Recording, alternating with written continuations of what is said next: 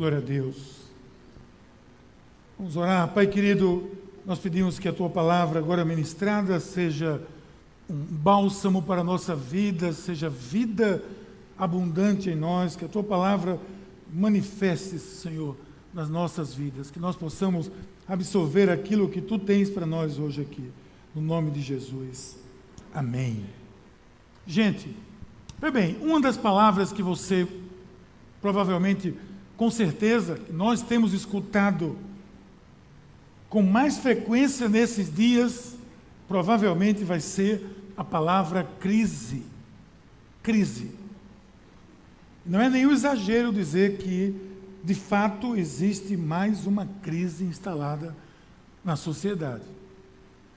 Eu digo mais, vou além, mais uma crise, porque, segundo os estudiosos, as crises são cíclicas, elas sempre vêm na vida da sociedade, da civilização. Crise de identidade, crise existencial, crise social, essa vem se instalando desde já há muito tempo.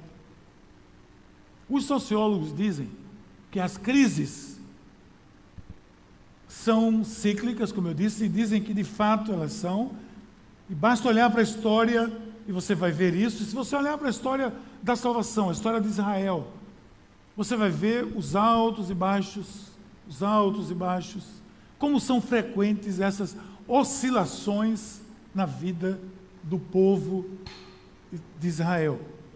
A Bíblia toda vai mostrar isso, especialmente o Antigo Testamento. Se você fizer uma, uma leitura panorâmica, você vai ver isso. A maioria de nós não é especialista em crises não pode emitir um juízo exato do momento que nós, agora sim nós, brasileiros, estamos vivendo. Mas todos podemos sim sentir, palpar os efeitos dessa crise em nossas vidas de uma maneira muito prática. Está instalada, ela existe, ela está aí.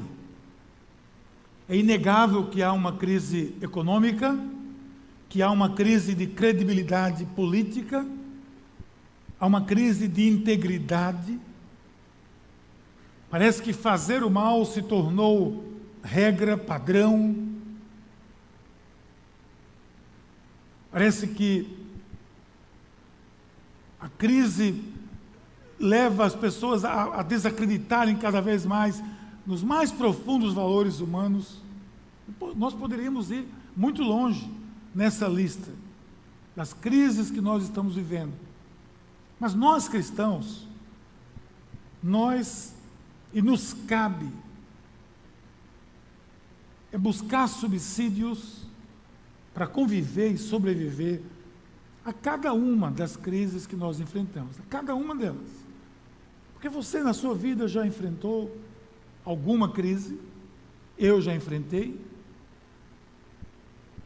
e na série que nós começamos hoje aqui, nós queremos identificar as principais áreas que uma crise desse porte que nós estamos vivendo no nosso país, sim, na nossa nação hoje, nós queremos identificar as áreas que afetam a nossa vida. Quando nós vivemos tempos de crise, nós somos impactados por ela.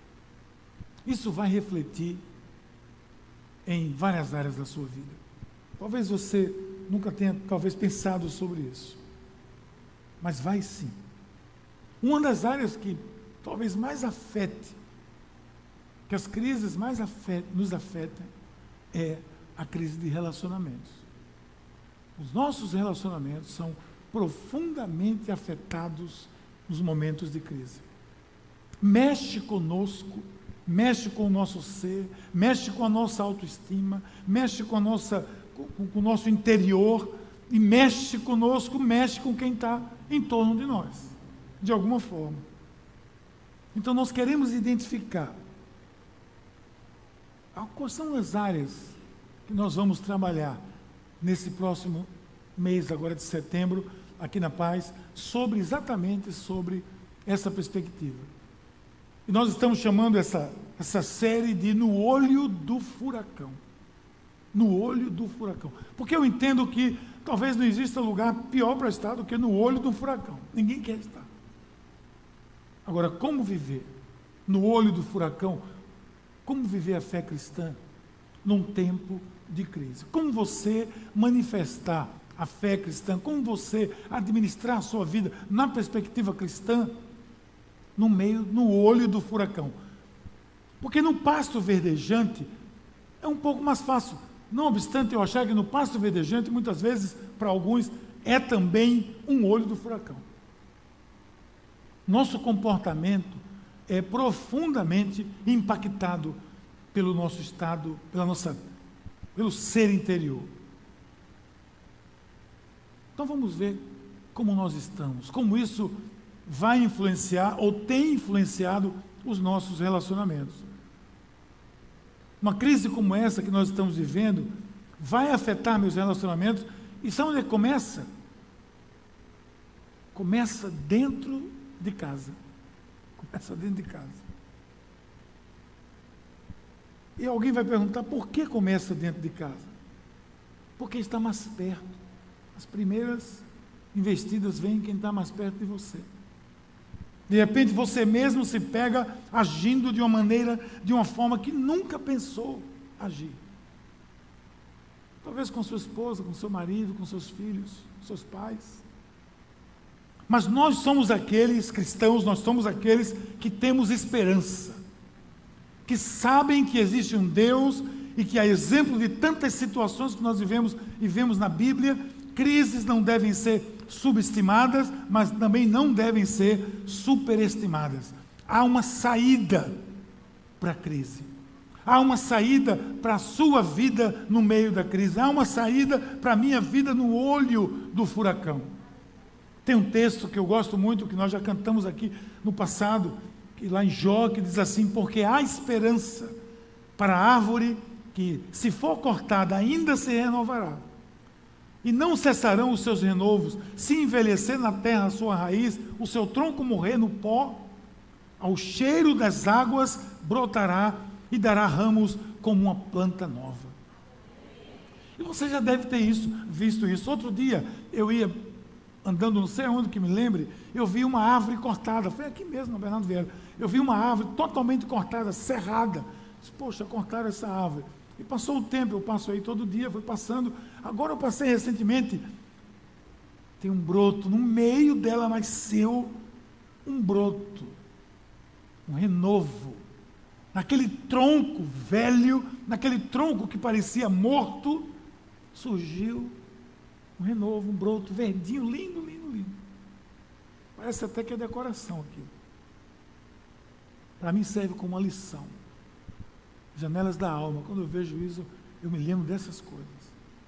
Eu quero começar essa série dizendo que existe crise, sim, mas existe esperança. Agora, de volta aos relacionamentos, nós sabemos que Jesus, mesmo sem querer ser nenhum profeta do mal, mas Jesus predisse que nas primeiras, nas, nas áreas primeiras a serem impactadas nos nossos momentos de dificuldade seriam as crises do ser humano, a crise do, do relacionamento. Olha o que Jesus disse em Lucas 12, 53. Estarão divididos no momento de crise, momento de final dos tempos, crise, né? Pai contra filho, e filho contra pai, mãe contra filha, e filha contra mãe, sogra contra nora, e nora contra sogra. Essa última parte eu sei que nem precisa muita crise para acontecer. Mas na realidade, Jesus já disse que a crise está instalada nos relacionamentos. Ela começa nos relacionamentos. É pai contra filho, é filho contra pai. No momento de quê? De tensão, no momento de pressão na sua vida. Então, vamos responder? Como um tempo de crise impacta a minha vida? A primeira resposta, então, dessa série é afetando os meus relacionamentos. Essa é a primeira resposta que nós queremos dar durante esses, esses quatro domingos de setembro, afetando, impactando os meus relacionamentos. A pressão de uma crise, você sabe, se reflete em todas as áreas. Uma delas, e talvez uma das primeiras a sofrer na nossa vida, será essa: o meu relacionamento com as pessoas. Como nós já vimos, as pessoas mais próximas são as primeiras a receber o efeito de uma crise. Não deveria ser assim. Afinal de contas, elas são as pessoas mais próximas. Elas são as pessoas que, em tese, ou devem ser, estarão ou estão orando comigo, estão me apoiando, mas elas recebem os primeiros impactos e efeitos. Recebem a maior carga nesses momentos de dificuldade. Marido, mulher, pai, filho, em situação de crise, em situação difícil, age, vou repetir, porque é um fato, como muitas vezes nós nunca imaginamos que nós agiríamos. Mas elas são também as que, estando perto e tendo o grau de intimidade maior, podem também ser aquelas que vão ser e devem ser os nossos apoiadores. A isso estão sujeitos todos os tipos de relacionamentos. Casamentos estão sujeitos. Amizades estão sujeitos. Relações profissionais estão sujeitas. Quando nós estamos sob pressão de uma crise, todos recebem o reflexo dessa carga. Talvez você saiba bem o que é isso. Você já tenha vivido ou você está vivendo um momento de tensão na sua vida e você está percebendo o quanto as pessoas têm refletido nas pessoas que estão em volta de você. Enquanto sua paciência tem diminuído e você não tem tido paciência com o seu cônjuge, ou com seu filho, ou com seu colega, seu parceiro de, de, de trabalho, sua relação profissional, você de repente você não aguenta mais. E quem paga o preço, mais uma vez? Quem está perto. Agora, relacionamentos são a base da nossa vida. Relacionamentos são a, a, a estrutura principal da nossa vida. Nossas vidas em tudo tem a ver com os nossos relacionamentos. Pense em algo na sua vida que não envolva relacionamentos interpessoais. Tudo na sua vida envolve. Tudo. Desde que você acorda até que você vai dormir, vai envolver alguém. Vai envolver alguma pessoa. Você sai daqui, você vai envolver. Você sai para o trânsito, vai envolver. No trânsito é que envolve mesmo. Trânsito em crise, misericórdia. Você sabe que a importância do relacionamento quando você tem uma conta num banco. Você sabe que não é o banco que importa, mas o seu relacionamento com o gerente. Não interessa a bandeira do banco. Interessa o gerente. Se você conhece ele, se você está com ele. Especialmente se ele está com você. Pela Bíblia, a gente vai saber que um bom relacionamento é um propósito de Deus. A palavra de Deus nos mostra que um bom relacionamento é propósito de Deus. Se nós olharmos de perto, vamos buscar os princípios bíblicos para observar isso. Veja o que Paulo diz aos Coríntios. Segunda carta. Sem mais, irmãos, despeço-me de vocês, procurem aperfeiçoar-se, exortem-se mutuamente, tenham um só pensamento, vivam em paz, e o Deus de amor e paz estará com vocês. Em outras palavras, ele está dizendo: preservem o máximo possível, façam tudo para não perder os seus relacionamentos. Preservem as suas relações interpessoais. Elas trarão bênção de Deus para a sua vida. E o Deus de amor e paz estará com vocês. Se vocês estiverem bem nos seus relacionamentos, o Deus de amor e paz estarão com, estará com vocês. Mais ou menos isso que ele está dizendo. Então preserve. E é muito importante, se você pesquisar um pouco, especialmente nesse texto bíblico, porque o apóstolo Paulo aqui, ele está falando, é a segunda carta de Paulo aos Coríntios, não é a primeira, é a segunda carta. Na segunda carta, é uma, é uma carta que Paulo escreveu num momento difícil de sua relação com os, os, os corintianos, mas o povo de Corinto. Num momento difícil, porque com corintiano vai ser sempre difícil se relacionar. Mas com o povo de Corinto, era difícil. Esse povo estava rejeitando o apóstolo, estava dizendo que ele não tinha autoridade. Ele escreve uma carta, essa carta é uma carta de amor, uma carta de paixão, ele se desnuda totalmente nessa carta, segundo Coríntios, e ele está dizendo, como que dando aquele, aquele conselho amoroso, vivam em paz, vivam, preservem as suas relações. Se você pesquisar em toda a Bíblia, você vai ver como ela sugere zelo pelas nossas relações, pelo nosso relacionamento, pela nossa vida. Ela chega a dizer que uma boa amizade é melhor do que um, alguém que é irmão carnal. Provérbio 18, 24 diz: O homem de muitos amigos deve mostrar-se amigável, mas há um amigo mais chegado do que o irmão. A gente que é mais chegado do que o irmão de sangue. Por quê? Relacionamento. Tem pessoas que não têm nenhuma relação com seus parentes de sangue. Mas tem muito mais relacionamento, por quê? Porque é relacionamento. Você tem uma pessoa que mora não sei aonde, mas é seu parente de sangue, você não tem contato, não tem relacionamento, não vai surgir esse amor. Sangue tem amor? Não tem, gente. Dizer que sangue tem amor, isso era quando a gente era criança, cortava o outro, fazia assim. Né? Agora somos amigos de sangue. Mas sangue é sangue, sangue é química somente. Mas relacionamento não. Relacionamento é diferente. Então há, há sim amigos mais chegados que irmãos. Então, pensando nisso, eu trago uma palavra nesse tema hoje, baseado em uma história que pode nos mostrar as fortalezas e as fragilidades de um relacionamento. Nós vamos basear a, a, a, a nossa conversa de hoje aqui, essa conversa vai ser toda baseada em cima da amizade de dois gigantes de Deus.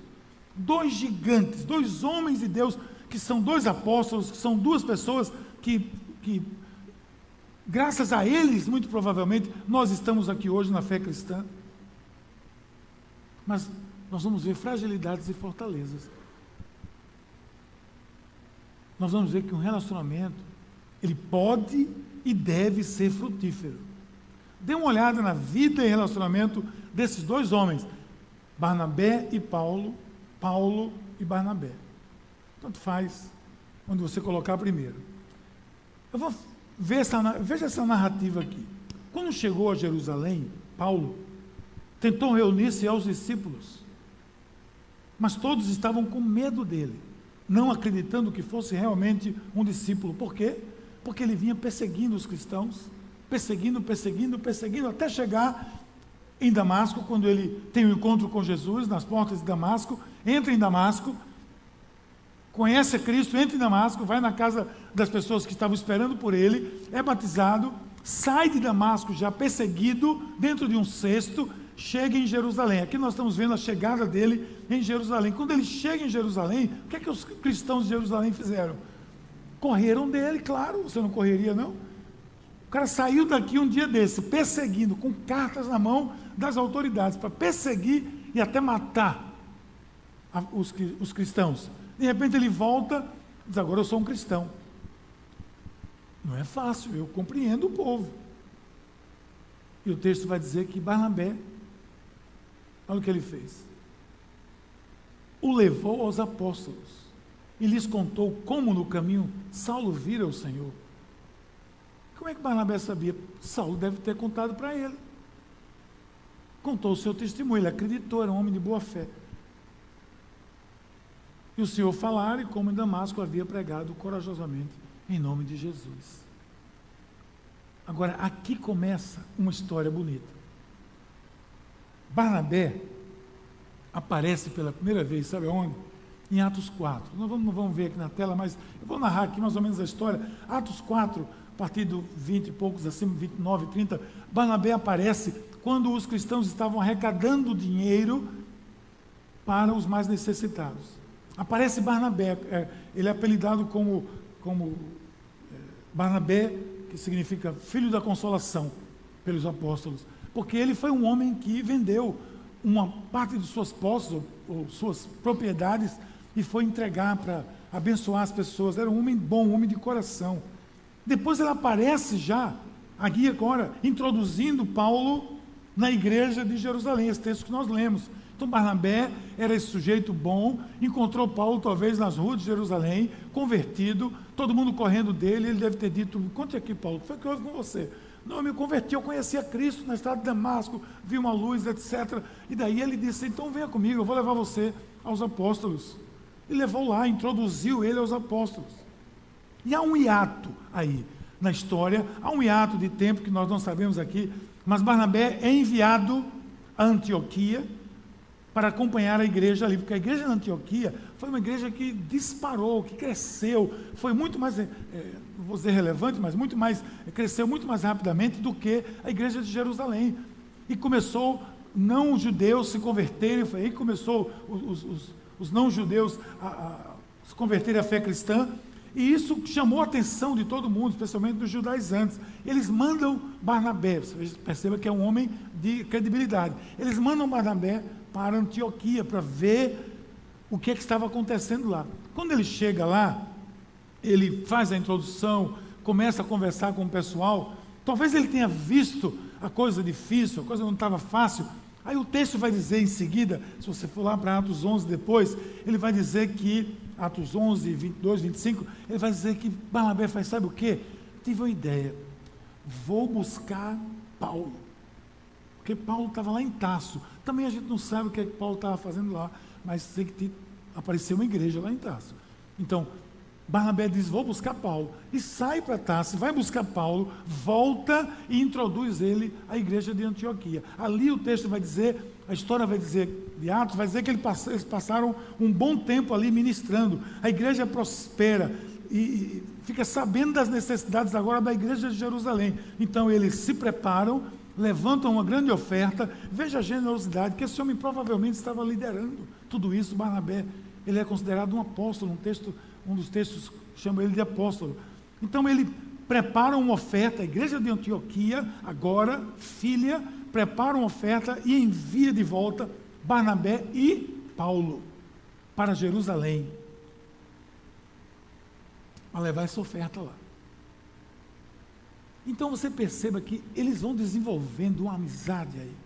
Há uma amizade, há uma cumplicidade, há uma parceria nesses dois que dá para perceber nos poucos textos bíblicos, que até onde ele aparece, que é mais ou menos Atos 15, depois ele desaparece, eu vou explicar porquê.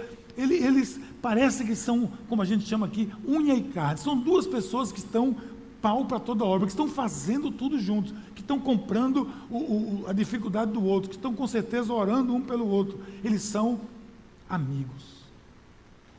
E eles vão desenvolvendo essa amizade. A certa altura, o sobrinho de Barnabé, Marcos, que é o escritor do Evangelho de Marcos, João Marcos, ele é convidado por Barnabé para apresentado a Paulo, eles são apresentados, e o Espírito Santo fala à igreja de Antioquia e envia eles para uma missão. E aí estava a primeira viagem missionária. Paulo, Barnabé e Marcos, João Marcos. Então veja, mais uma vez, parceria, cumplicidade, amizade. Mas a certa altura, João Marcos desiste. Ele era um jovem, ele desiste.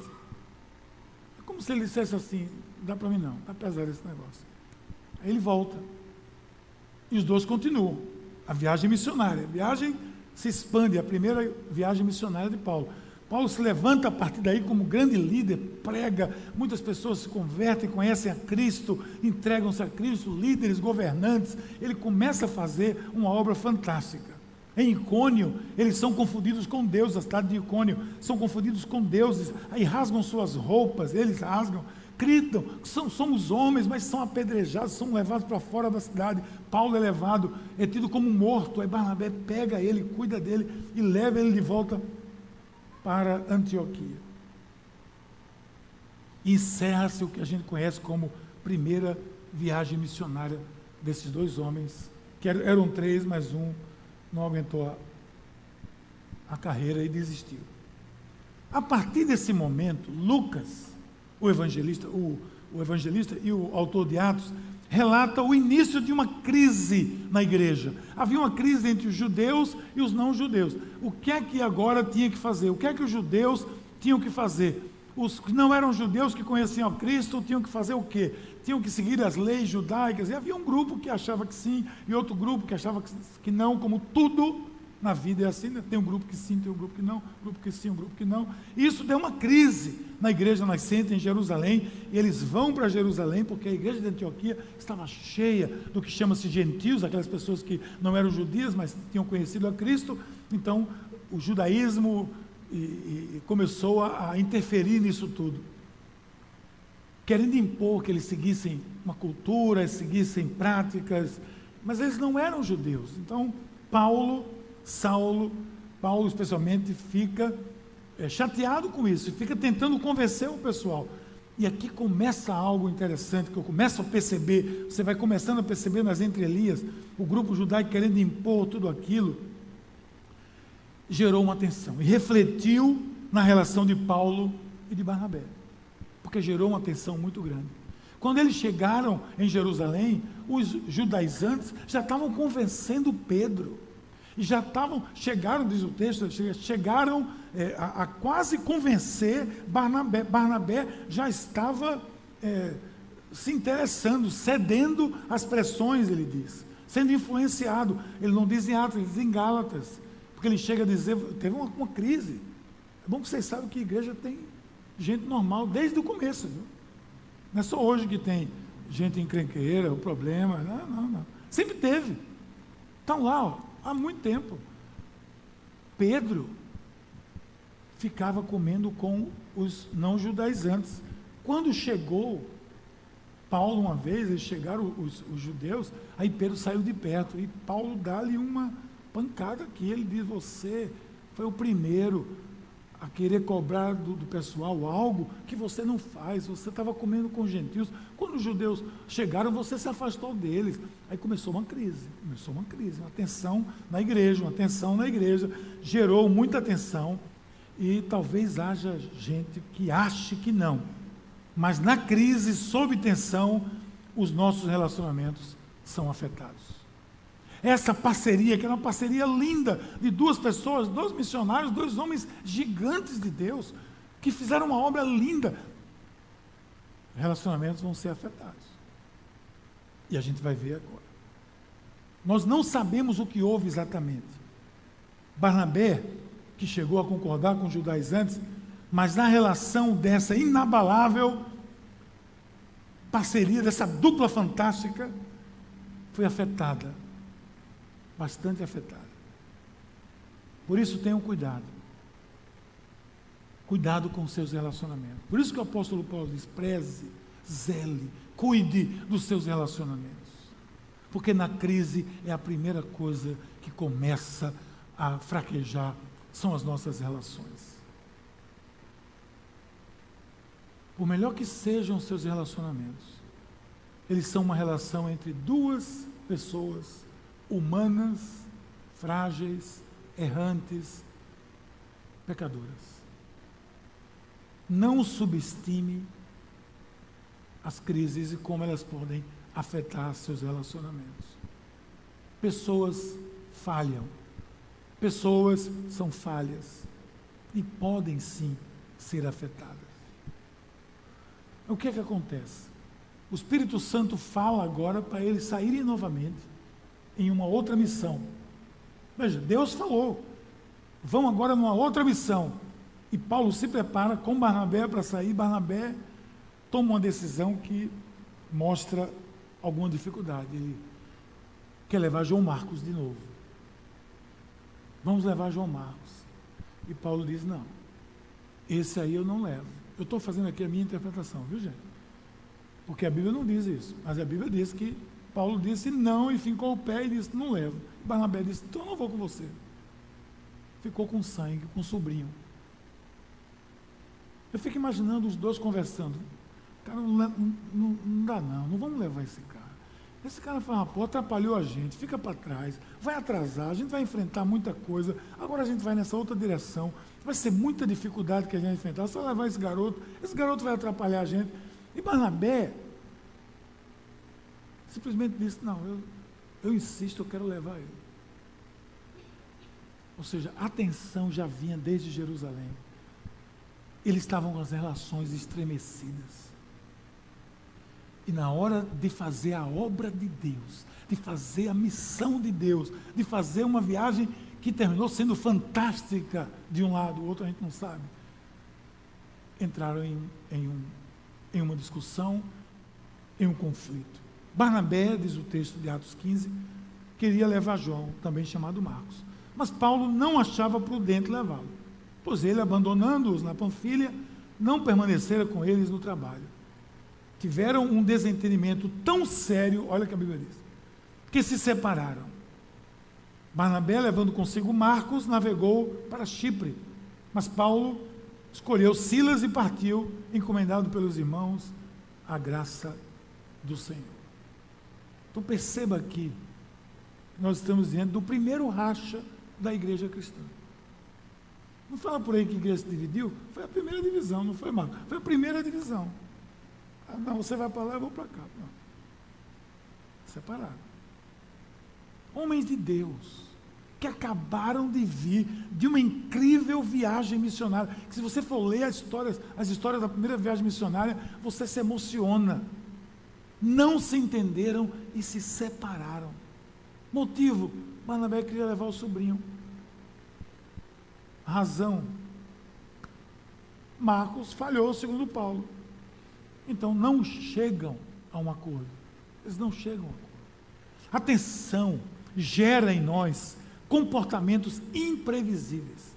Ela vai gerar em você, Ricardo, vai gerar em você, vai gerar em mim. Acredite nisso, Costa. Atenção na sua vida gera em você momentos, comportamentos que você não prevê. Nós nos conhecemos, tem pessoas que nós conhecemos que, que vivem momentos e dificuldades, vivem sob tensão, momentos de crise, no olho do furacão e agem como não queriam. Eu não vou dizer como não deviam, não. Agem como não queriam. Quer dever, ninguém deve mesmo. Não queria. Quantas vezes você disse, por que eu disse isso? Por que eu fiz isso? Você sabe que fez, que errou, mas naquela tensão gera comportamentos imprevisíveis. Nunca subestime um ser humano sob tensão. Em meio a uma crise, no olho do furacão. Nunca subestime a você mesmo. A tensão gera em nós comportamentos imprevisíveis. O, o vale da sombra da morte é um momento de tensão e de crise. Mas o Senhor é o nosso pastor. É por isso que Jó fala da esperança, ainda que o tronco esteja morrendo, há esperança. Porque o Senhor, na sua história, na história do povo de Deus, tem nos mostrado. Levar ou não João Marcos não era o problema, eu tenho certeza disso. Esse não era o problema. Isso poderia possivelmente ser resolvido, mas a tensão gera inflexibilidade, a tensão gera intolerância. Atenção, meus queridos, não se escuta na tensão, não se avalia com prudência, e aí dificilmente se chega a um acordo. Eu não abro mão, você não abre também, ponto aí, acha. Tensão quebra. Vá tensionando, vá tensionando, vá tensionando. Não tem flexibilidade, quebra. Não é assim na sua vida, ou nós estamos aqui no departamento infantil, não é assim na nossa vida. Não é assim na nossa caminhada, nos momentos de tensão em que você tensionou, e que você não tolerou, que você não foi flexível e que você podia ter resolvido com uma palavra, mas você não resolveu, você não tomou aquela atitude, e apesar de saber que deveria ter tomado. Eu falo por mim. Naquele dia você discutiu e a noite se perdeu por causa de uma camisa mal passada. Não foi? Não precisa responder. É o pessoal que não veio hoje aqui. E vocês, o casal, entraram em uma briga, você disse que não queria, ouviu que nunca desejou, tudo por causa de uma camisa? Não. A camisa foi o de menos. Mas a tensão que vocês estavam vivendo, com certeza trouxe, que veio de uma crise no trabalho, ou crise financeira, ou crise familiar nuclear, ou falou do, do meu lado, você falou do meu lado, a coisa esquentou. Isso leva àquela situação. Isso leva. Você sabe que a mulher, quando chega no guarda-roupa e diz assim: Não tenho nada para vestir. Você sabe o que, é que significa isso? Significa que não tem nada novo. Quando o homem chega no guarda-roupa e diz: Não tenho nada a vestir, não tem nada passado. Mas também não é você, estou falando do pessoal que, que não veio hoje. O que faz o copo transbordar não é a última gota. Não é a última gota d'água. e sim o acúmulo que havia embaixo daquela última gota. O acúmulo por baixo do tapete, o guardado, o maltratado. Nos momentos de tensão, vem à tona tudo. E os relacionamentos sofrem.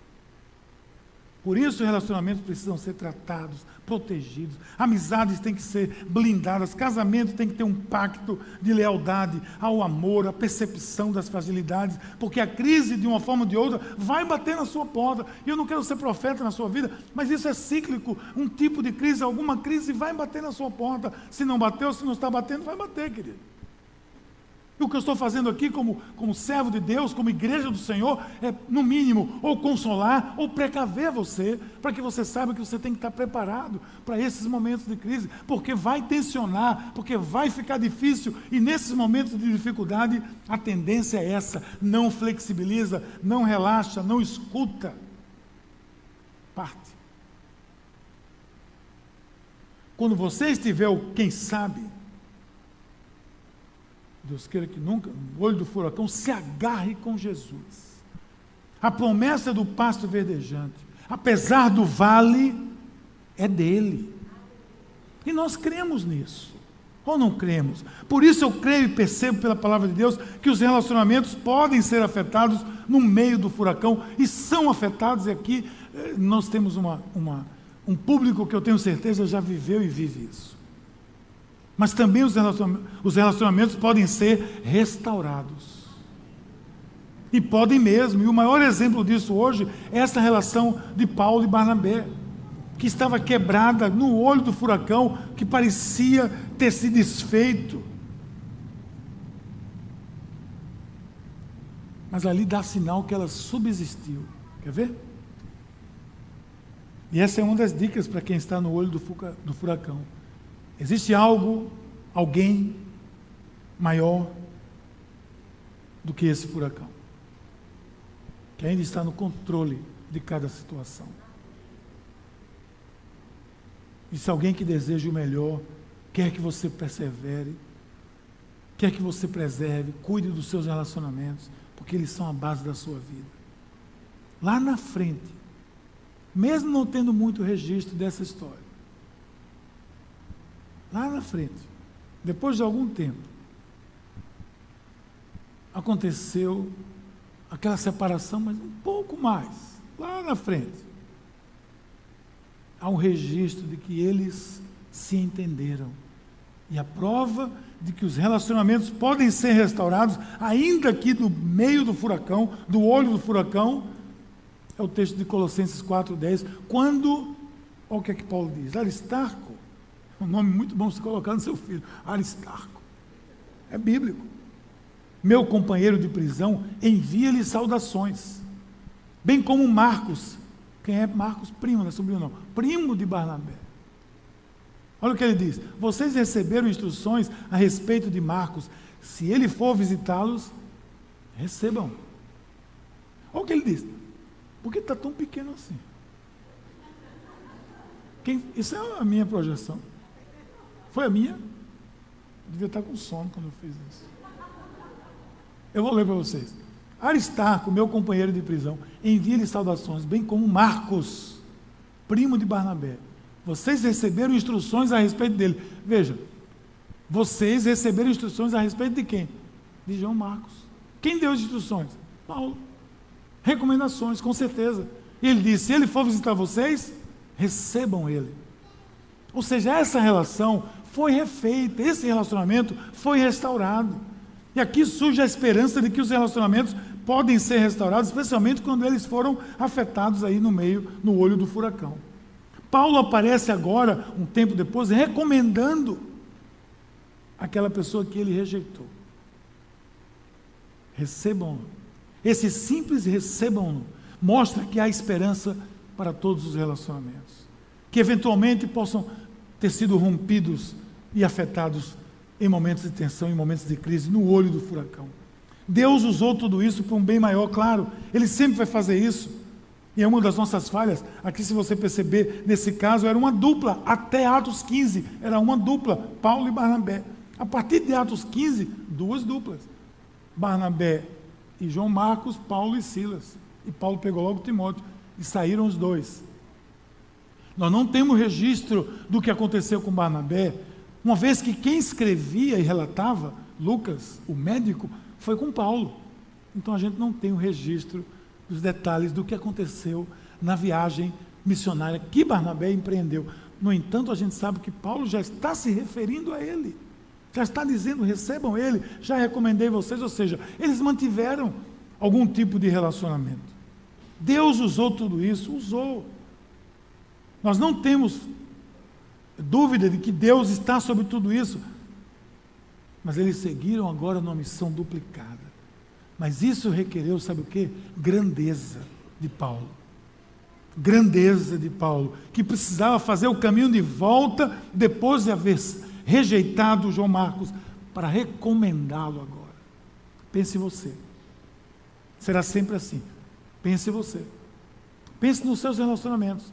Aquelas pessoas que você, quem sabe, em momentos de crise, você rejeitou. Em momentos de tensão, você rejeitou e você já arrependido, mas ainda não conseguiu resolver isso. O que Deus está dizendo para a gente é: resolva. Faça como Paulo.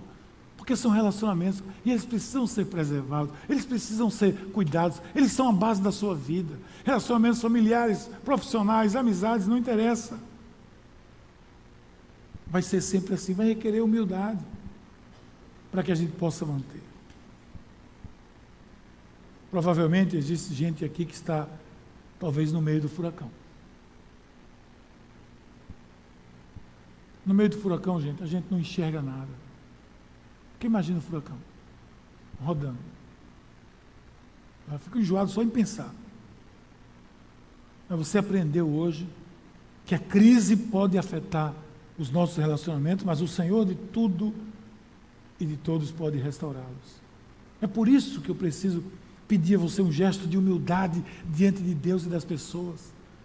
Porque você não quer viver crise de relacionamento, você não quer viver relacionamentos quebrados, você não quer viver, Paulo diz, não deixe o, o, o sol se pôr sobre a sua ira, não é só para casal, é para todo mundo, não deixe o sol se pôr sobre a sua ira, não passe mais um dia desse jeito, resolva a sua vida, seus relacionamentos, eles são a base da sua vida. Avalie onde você está, os seus relacionamentos, onde eles estão, volte ao centro da vontade de Deus. a camisa mal passada, um procedimento quebrado, um protocolo que foi desfeito, palavra de um amigo que foi mal encaixada. Nada disso pode ser maior do que o propósito de Deus em manter a sua vida abençoada com relacionamentos frutíferos que trazem tantos benefícios para as nossas vidas. Refaça o caminho volte, veja o que você fez no meio do furacão e desfaça isso. E faça como Paulo, em vez de rejeitar, recomende agora. Gente, eu falo, eu gosto de falar de relacionamentos porque eu sei o quanto eles são preciosos. Eu sei o que são, o que é a preciosidade de um relacionamento. Eu, eu, procuro preservar os meus relacionamentos mais diversos, minhas amizades, eu procuro preservar, eu zelo por elas porque eu sei que é propósito de Deus para a minha vida e para a sua vida. Eu tenho certeza que o Senhor falou ao nosso coração nessa noite. Vamos orar? Pai querido, muito obrigado, Senhor, pela tua mão sobre a nossa vida e pela tua palavra, Senhor, que nos ensina através da vida desses dois gigantes ensinamentos tão práticos para que nós possamos colocar em prática e viver as dificuldades de uma crise no meio, no olho do furacão. Mas a nossa fé em Ti, Senhor, nos dá estabilidade suficiente para sabermos e reconhecermos que precisamos de Ti nesses momentos. Nos ajude nisso, Pai. No nome de Jesus. Amém.